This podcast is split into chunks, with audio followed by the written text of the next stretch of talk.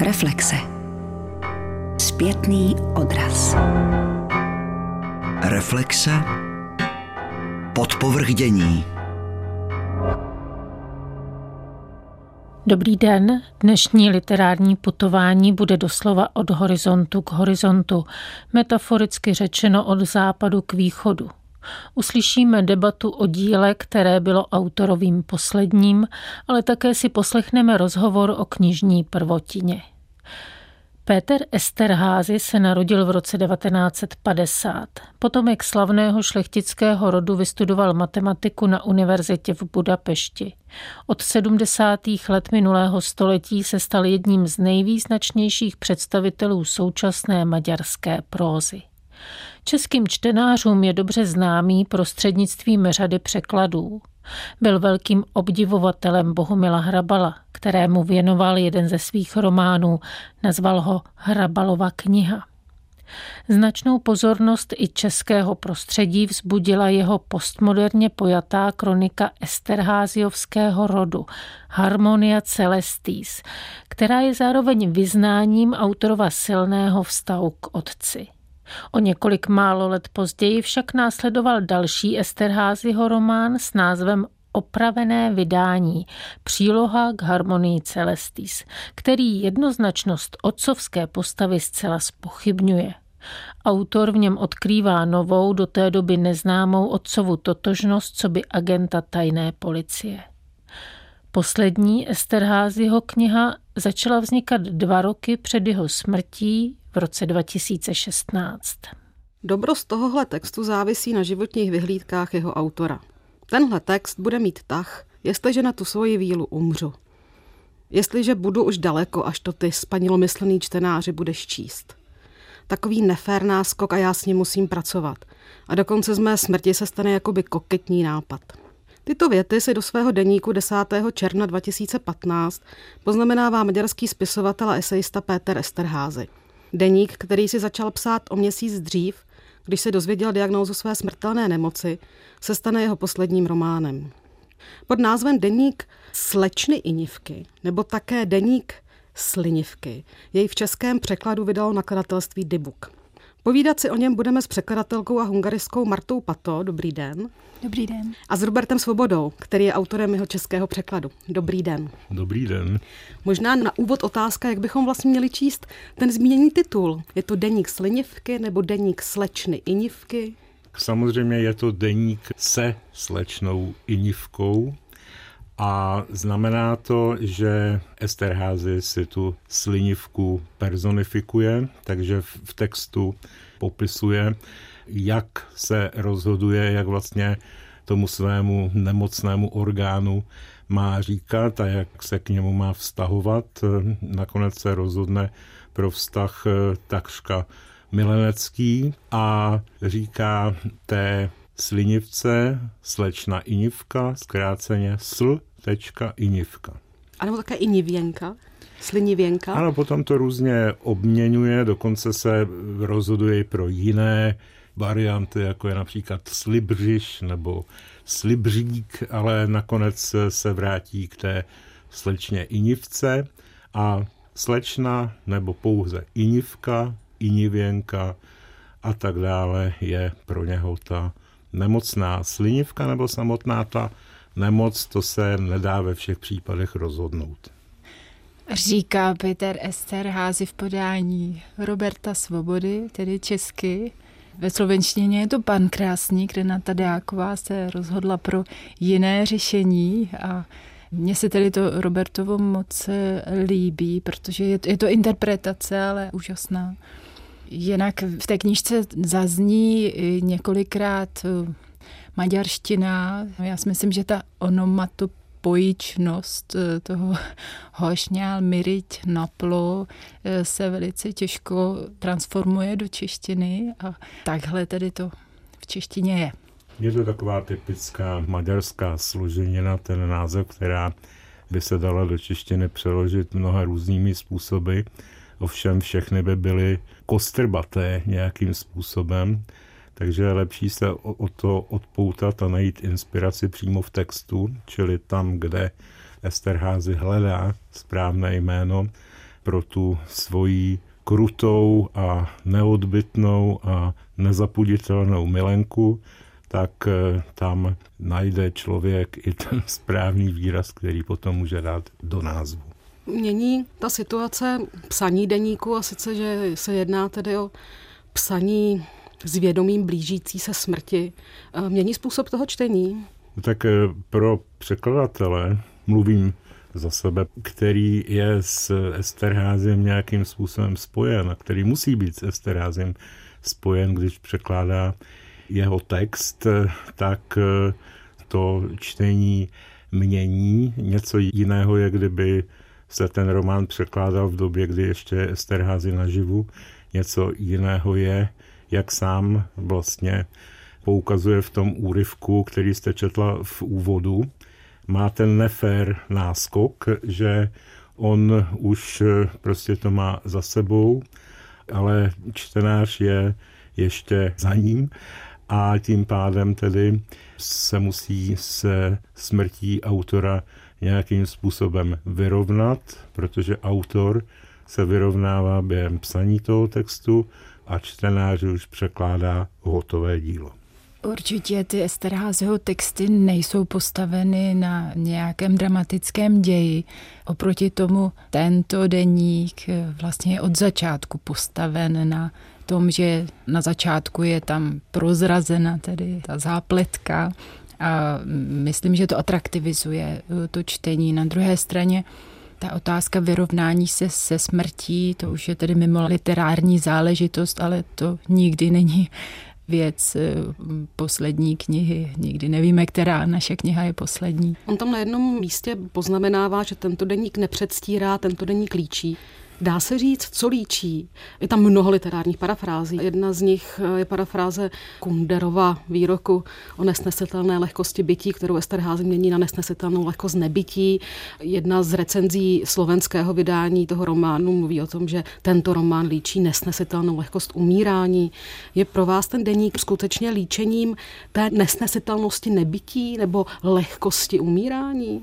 Když tu knihu čteme pozorně a překladatel je nucen číst jí pozorněji než obyčejný čtenář, tak přijde na to, že ta nesnesitelná lehkost nebytí se u Esterázio vztahuje na tu knihu Herolda Brodkyho, ze které hojně cituje a na kterou se odvolává, čili tím, kdo se nachází ve stavu nesnesitelně lehkého nebytí, není Esterházy, ale Brodky v tomto případě. Takže nesmíme obojí směšovat, protože pravděpodobně Esterházy mu asi ten Brodkyho text seděl nejlépe, proto se na něho také tak často odvolává, ale přece jen je to jiný autor, takže mně to nepřipadá jako nesnesitelná lehkost nebytí, ta Esterházyho kniha, ale spíš bych upozornil na to,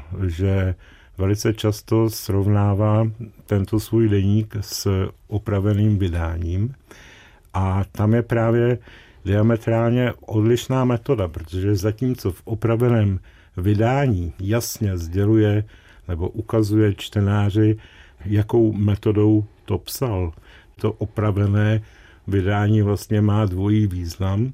Jednak je to oprava obrazu otce, za druhé je to prostě text, který je hojně opravován.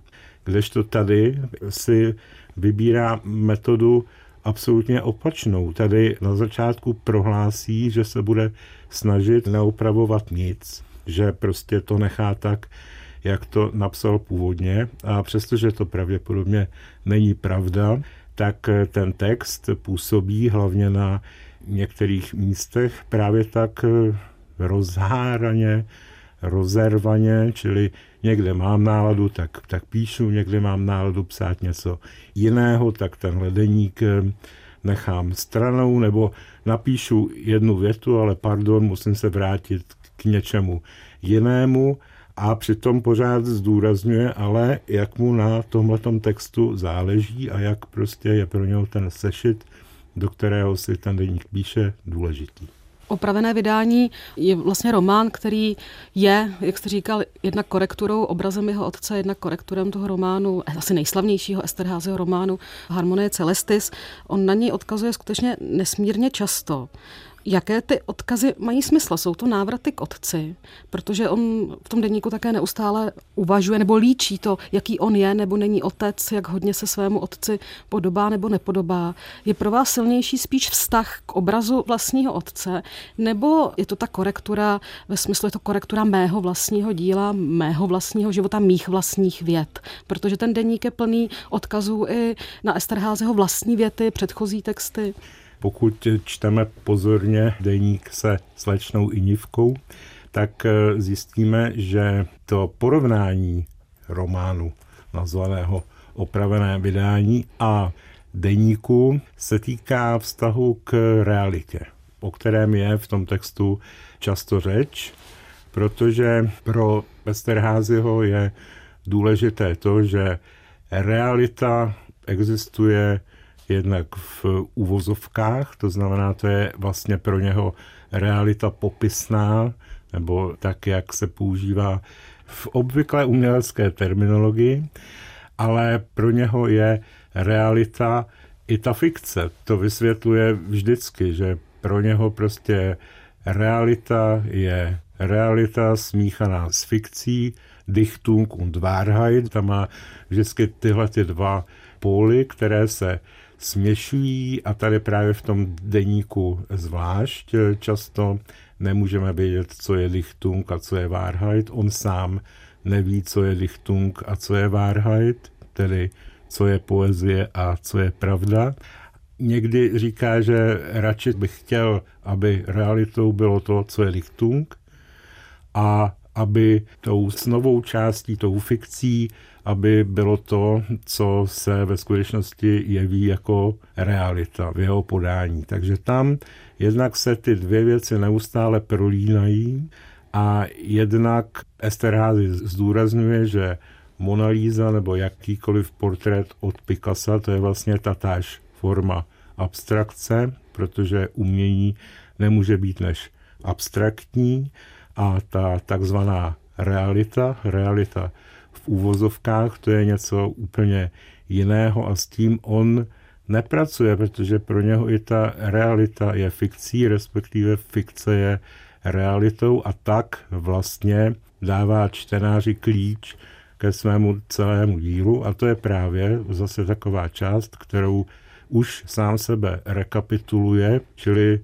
nevyštěně, ale dává tušit, že tohle je skutečně jeho poslední knížka, kde se vyrovná s určitými věcmi, s kterými by se měl člověk na konci života vyrovnat.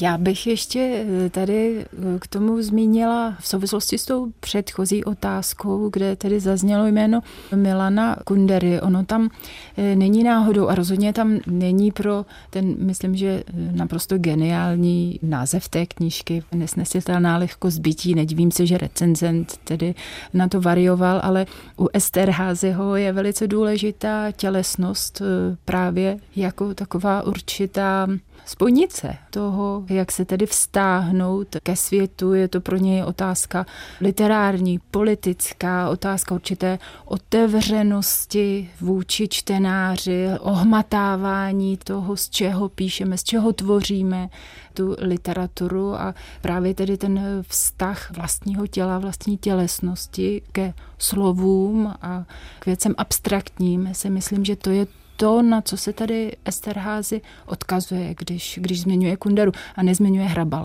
V tom českém překladu je velmi pěkný pojem. V téhle souvislosti se mě líbí, že realita mě čílí. To čílení v souvislosti s tou realitou, pokud se já sám, mé tělo, stane objektem mého vlastního psaní, čemuž se u toho deníku, zvlášť deníku tohohle typu, nelze vyhnout.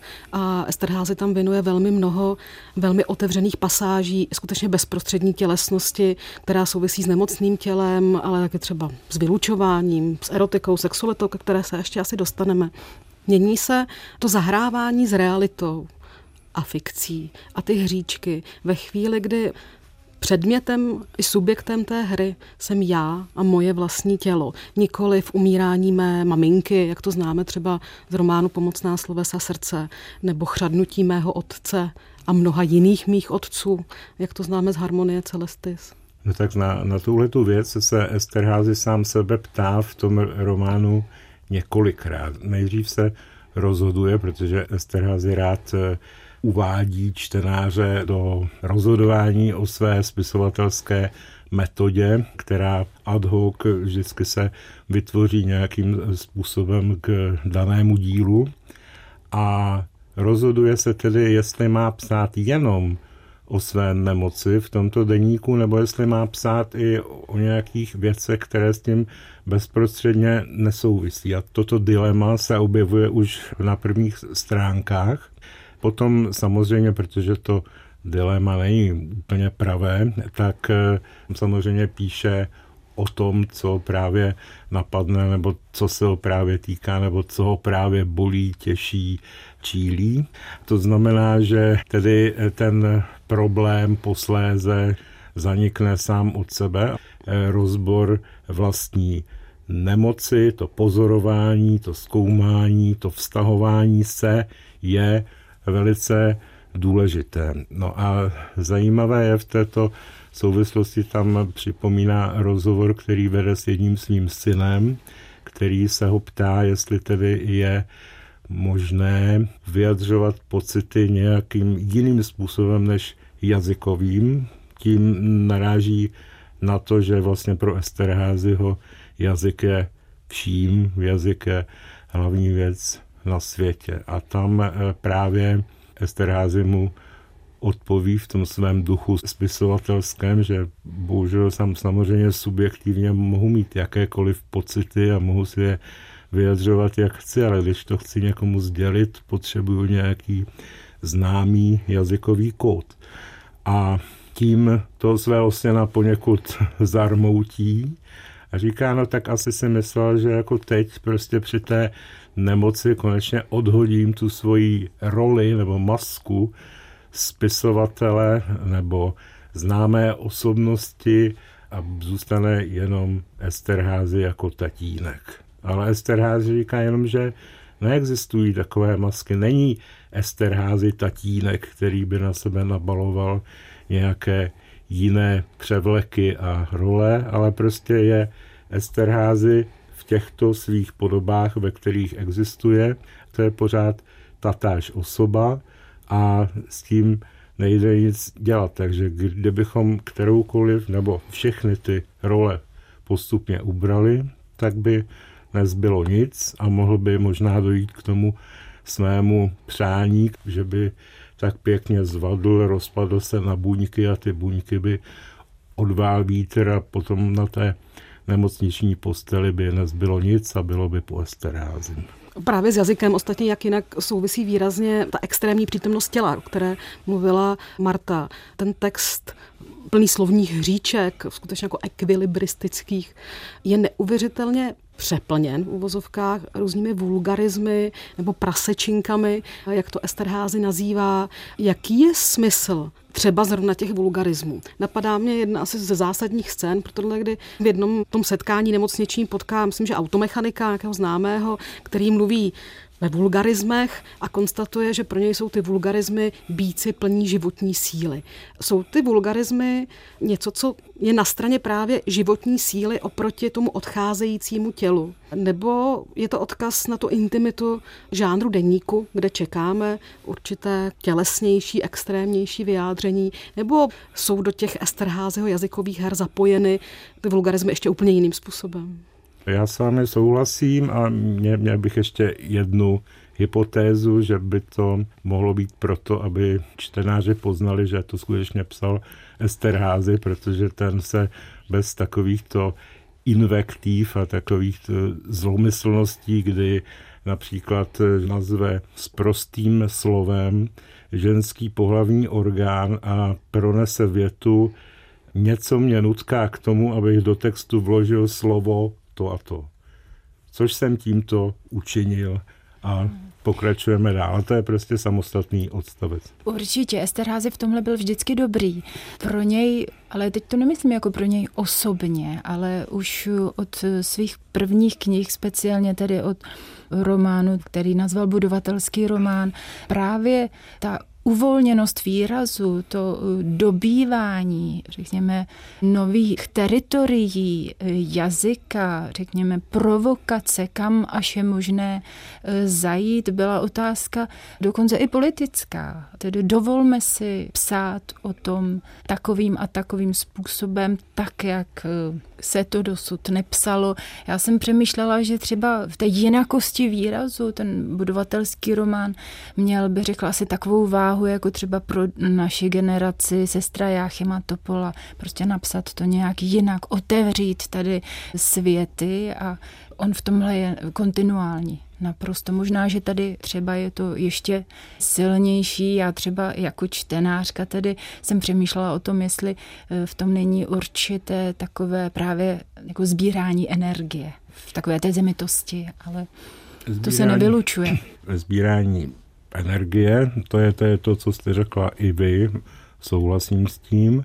A za druhé, u něho to vždycky kontrastuje že, s tím, že On je aristokrat a aristokraté by takto mluvit neměli, jak se také v tom deníku na jednom místě vyjadřuje, když eh, jede se svými bratry na výlet a tam, jak už si chlapci povídají, tak si vypráví o všelijakých eh, přisprostlých záležitostech a Esterházy tam poznamenává, že jako prostě ubrat v tomhle tom, to by přispělo prestiži naší rodiny. Na druhé straně zase Esterházy i v téhle knize, ale nejen v ní, neustále bojuje s kýčem, s kýčovitostí, ty jeho poznámky i třeba na adresu Šándora Márejeho, který se pohybuje vždycky na hranici kýče a pak podle Esterházyho dokáže vlastně to vybalancovat.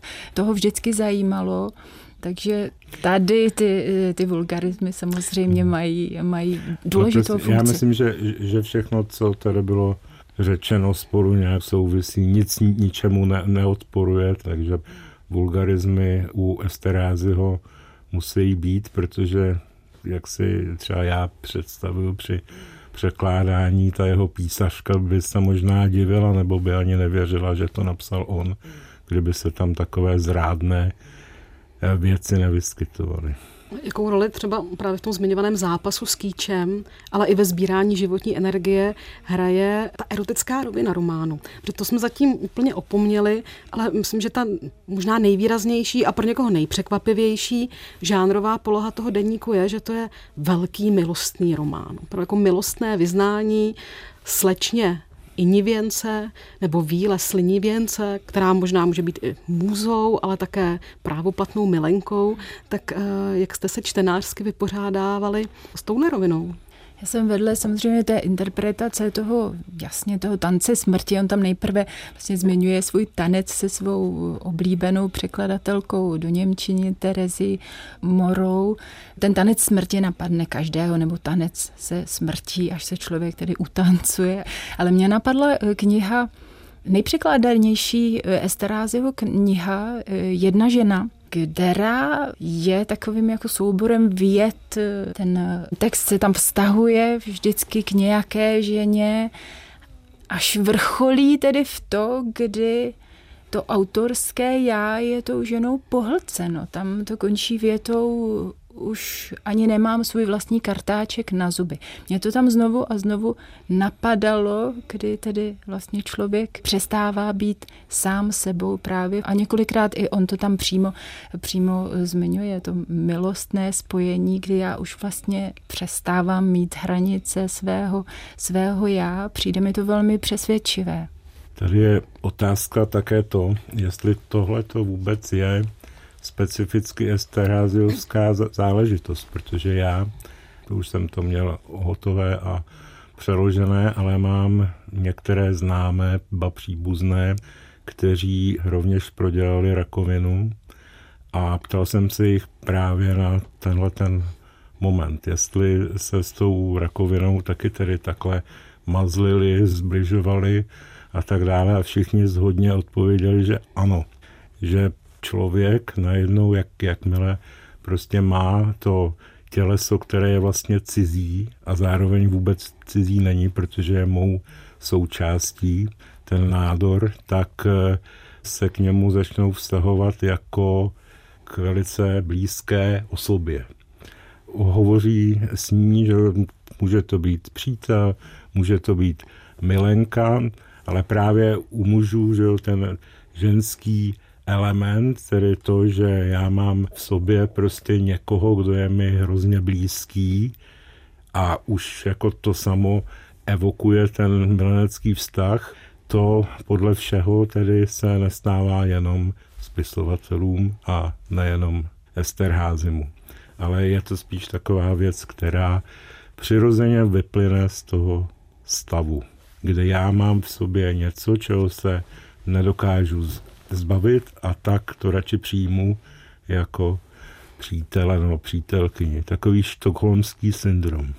Možná tahle zpřízněnost tím návštěvníkem, nebo kdo to je v tom mém vlastním těle, je dobře patrná i na výběru těch textů, na které Esterházy odkazuje, že ne náhodou volí ten text Herolda Brodkyho, kterého jste zmiňoval, ne náhodou čte Susan Sontagovou, tu esej Nemoc jako metafora, zmiňuje France Kavku, ale myslím, že upomíná skutečně třeba i na žalmy, takové ty obrazy mé tělo je v ohrožení, nepřítel mě napadl a podobně. Zajímá mě teď spíš ne ta zpřízněnost a ta blízkost, jestli ta situace, která, jak Marta na začátku říkala, samozřejmě přesahuje meze literatury. Jo? Že člověk tváří tvář s vědomím blížícího se konce, je tam připomínka třeba i na Sokrata, jestli si dobře pamatuju, určitým způsobem je nucen rekapitulovat své dílo, svůj život a podobně. Jestli ta Esterházyho rekapitulace je v něčem skandálně jiná. To znamená, ne, že tam nalézáme tu podobnost, tu blízkost, ale můžeme si říct, uf, Tady je něco úplně jinak. Na mě to tak rozhodně nepůsobilo. Zdá se mi to velmi kontinuální, s tím tedy člověk eh, si myslím, že čtenář počítá, ty se na to na začátku ptala, jestli člověk čte třeba poslední knihu autora jinak. Já třeba jako čtenář eh, jsem jí četla s tím, co už tady taky zaznělo, že pravděpodobně nebude mít autor tolik času na to, aby text zredigoval Esterházy. Sám vlastně měl poměrně vypracovanou metodu toho, jak s texty pracuje, prohlašoval sám, že tedy ten text čte většinou třikrát. To se asi nedá úplně předpokládat, že tedy řekněme, ochabující tělo bude schopno, řekněme, pracovat s tím textem, ale zdá se mi to kniha velmi esterháziovská a rozhodně ne skandální.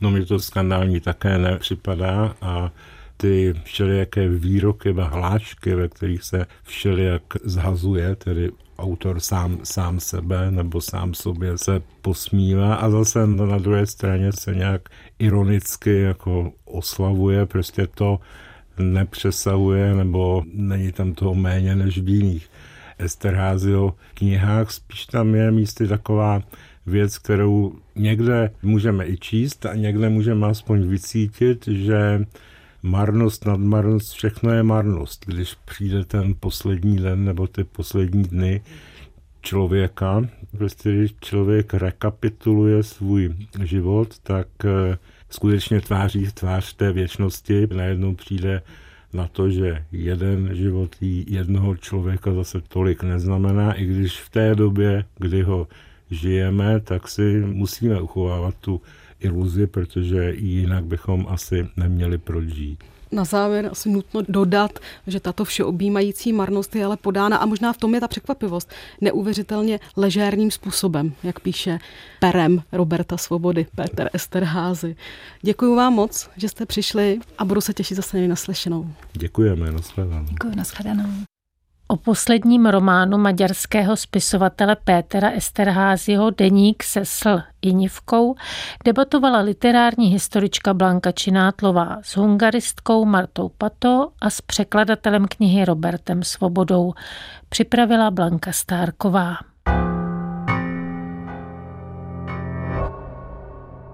Těsně před koncem loňského roku vyšla v nakladatelství Argo sbírka povídek nazvaná Hranice lesa.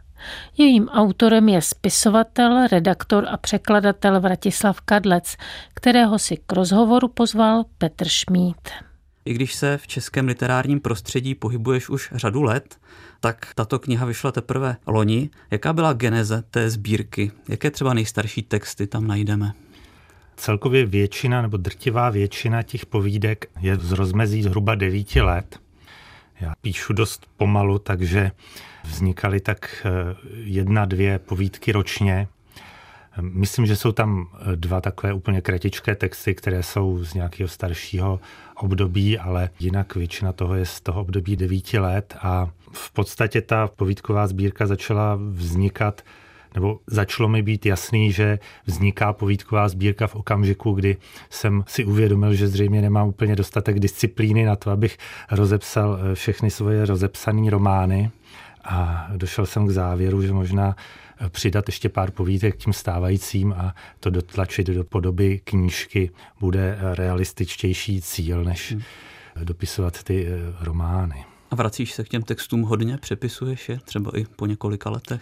To ne, já pracuji na tom textu jednom konkrétním poměrně dlouho.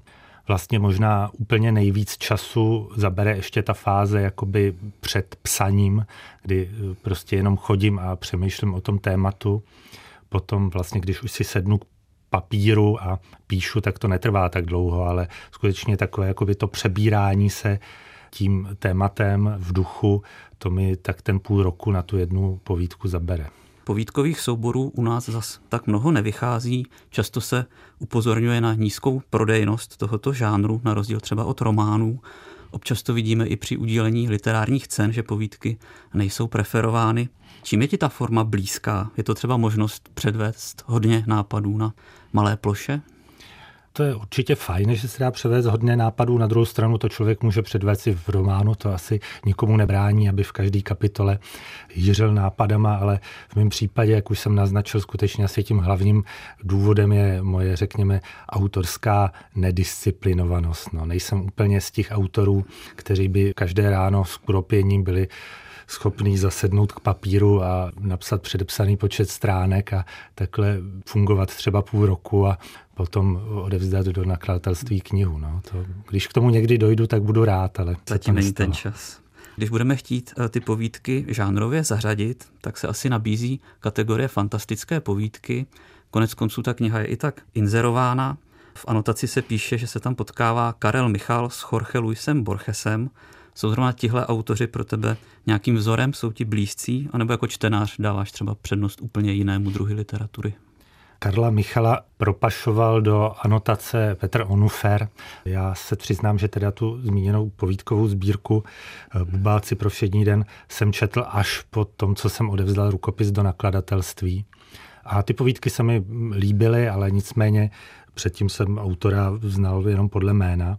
Borchese mám rád, to určitě bych řadil mezi eh, autory, který mě nějakým způsobem ovlivnili ale jinak asi nejsem ten typ autora ani čtenáře, který by se nějak jako upínal k jednomu autorovi a od něj spolikal veškerý díla a potom se snažil eh, se nějak přiblížit svému vzoru.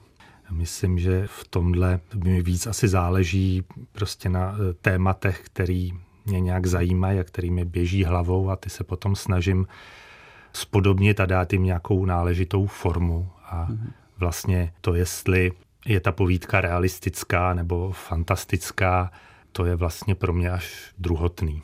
Ale i tak ty prvky fantastiky jsou tam postřehnutelné, podobně je to i s humorem, ale to, co se tak moc neinzeruje u té knihy, tak je to, že ty v každé povídce skoro pracuješ s nějakou manželskou nebo partnerskou dvojicí proč je pro tebe důležité toho hrdinu nějak zasadit do těch rodinných vztahů? Je to třeba něco, co rád pozoruješ v životě? To je zajímavá věc, protože já vlastně u těch starších povídek jsem měl takový pocit, že vlastně ty postavy jsou trošičku jako vytržené z toho života.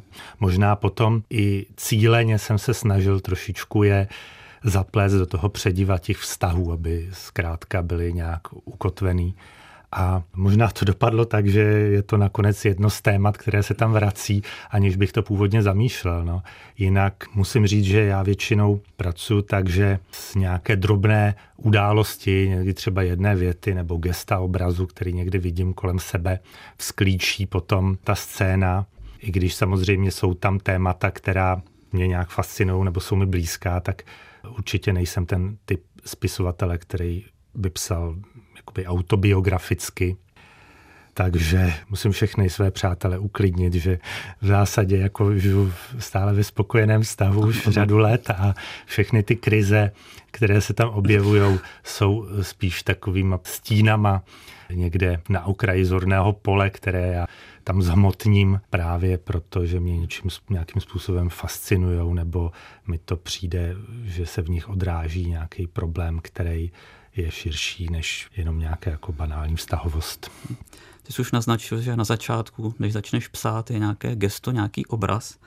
Když pracuješ, rozvíš nějakou událost, kterou jsi třeba skutečně prožil, mám na mysli třeba absurdní humor, který tam dovádíš nějak do krajností, protože třeba v jedné povídce, kde je mlžný úřad, tak určitě bychom našli, nebo mohli bychom sestavit celou antologii povídek o úřadech a absurdním jednání na nich.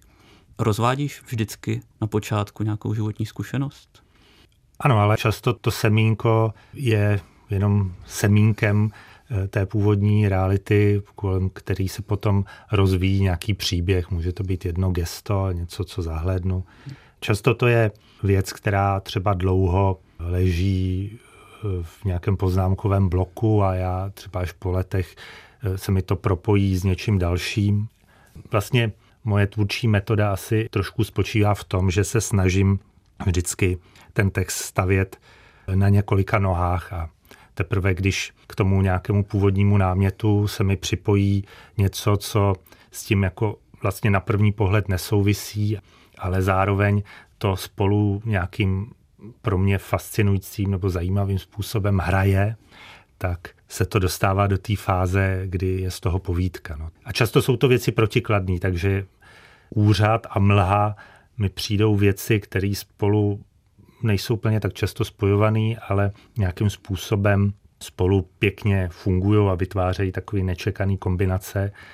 Takže v okamžiku, eh, kdy se mi je povede nějakým zajímavým způsobem dát do dohromady, tak vím, že by z toho třeba mohl být zajímavý text. A do těch tvých fantastických povídek taky pronikají nějaká současná témata. Můžou to být třeba konspirační teorie, to je třeba povídka, kde badatel objeví konec světa jako propast, do které se řítí oceán. Stejně tak tam se objevují nějaké environmentální prvky. Myslíš si, že je potřeba psát literaturu aspoň trochu angažovaně? A nebo je to jenom takové přirozené začlenění těchto problémů do toho literárního světa? Pro mě je to asi spíš přirozené začlenění těch problémů do světa. No zkrátka, eh, ta literatura se neodvíjí v nějakém vzduchoprázdnu. Já určitě si eh, vážím autorů, který píšou, řekněme, angažovanější prózu nebo se nějak výraznějiš vyjadřují třeba k současným problémům nebo jdou na tu hranu, řekněme, spíš jako publicistických žánrů. Mně to úplně není vlastní, ale samozřejmě nějakým přirozeným způsobem to, co se děje kolem, se v těch textech odráží, ale doufám, že je to na nějaký, řekněme, hlubší rovině, než jenom té nejpovrchnější současnosti. Takže čtenář, který úplně nebude za pár let obeznámen s dnešním spravodajstvím, tak třeba si tam najde taky něco, co ho bude zajímat. Tak určitě je to nějaký trend, přece jenom máme i fantastické povídky třeba argentinských autorek a tam se tenhle environmentální moment taky dost ukazuje, takže to určitě no je to, celosvětově. Je, je to určitě věc, která mě prostě zajímá, nebo kdykoliv jdu někam eh, do přírody, tak uh, prožívám tu degradaci krajiny a když vylezu na Lovoš a tam pod sebou vidím tu rozšklebenou jizvu dálnice, řvoucí, to mám občas chuť jít a zapalovat auta, no, ale samozřejmě vím, že tyhle věci mají hlubší příčiny vůbec jako v lidském uvažování jako takovým a to je možná věc, která mě spíš jako zajímá autorsky, ty kořeny eh, lidského uvažování o světě, o vlastní identitě, o nějakých hranicích mezi věcma, řekněme spíš jako základnější výzkum, než ten aplikovaný výzkum té angažované literatury, když to tak trošku neobratně popíšu. Ty jsi zmínil problém identity. Hned ve dvou povídkách hlavní hrdina ztratí jméno, v té poslední potom tvář. Zacházíš s těmi postavami tak trochu kavkovsky, že jakoby trestáš za to, že řekněme zabředli do nějakého světa té rutiny a už se nestarají o to být sami sebou? Já nevím, jestli bych tady mluvil o vině a trestu, protože mně přijde, že to předpokládá trest, předpokládá nějakou trestající autoritu nebo inteligenci.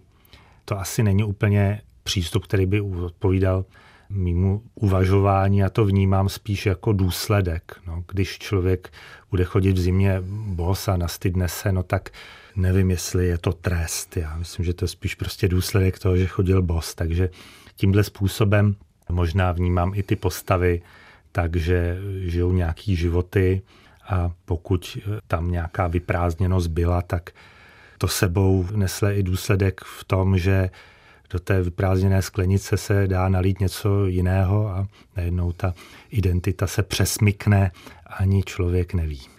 Ty se taky hodně věnuješ překladům dětské literatury. Nelákalo by tě do budoucna se věnovat tomuhle žánru, kam určitě už za poslední dekádu proniklo plno prvků třeba z krimi, fantasy literatury i hororu? No shodou okolností mám v hlavě takový námět na, na knížku pro děti, kterou bych teda rád napsal se svojí manželkou, toho času taky spisovatelkou Ivanou Miškovou. Takže to je skutečně téma, kterým se aktuálně velmi zaobírám, ale spíš asi tady bude hrát roli čas, jak jestli si na to uděláme čas a jestli to společné psaní se nějak podaří realizovat po té praktické stránce. No, pokud se podaří, tak snad tady přibyde jedna knížka o chlapečkovi ztraceném ve svetru. Čím je pro tebe literatura? Je to jenom zábava, nějaký kulturní luxus? Nebo je to i nástroj, jak bojovat třeba s nespravedlností ve světě? Les kdo by právě řekl, že to poslání literatury je ta angažovanost. A někdo by dokonce řekl, že literatura to je takový život sám o sobě. Jak to vidíš ty? Já si nemyslím, že by věci měly nějaký a priorní smysl, ať už jde o cokoliv nebo o literaturu, ale samozřejmě každý podle svého naturelu eh, jim může ten smysl dodávat a vlastně mám dojem, že čím je ta škála smyslů pestřejší, tím je to líp, takže eh, kdybych řekl, že má literatura jeden konkrétní smysl a tím by se měli všichni řídit, tak by mi to přišlo vlastně škoda, přišlo by mi to ochuzení. No. Já nejsem úplně z těch autorů, pro který by ta literatura byla tím nástrojem k tomu, k té změně té aktuální stávající situace nebo dokonce politické situace nebo sociální, ale snažím se spíš ohledávat, řekněme, ty hlubší kořeny toho, jak mluvíme o světě nebo jak o něm přemýšlíme. A doufám, že i takováhle literatura v důsledku potom má nějakou moc a sílu ten svět ovlivnit, protože to základní myšlení se potom do těch činů samozřejmě nějak by mělo i promítnout.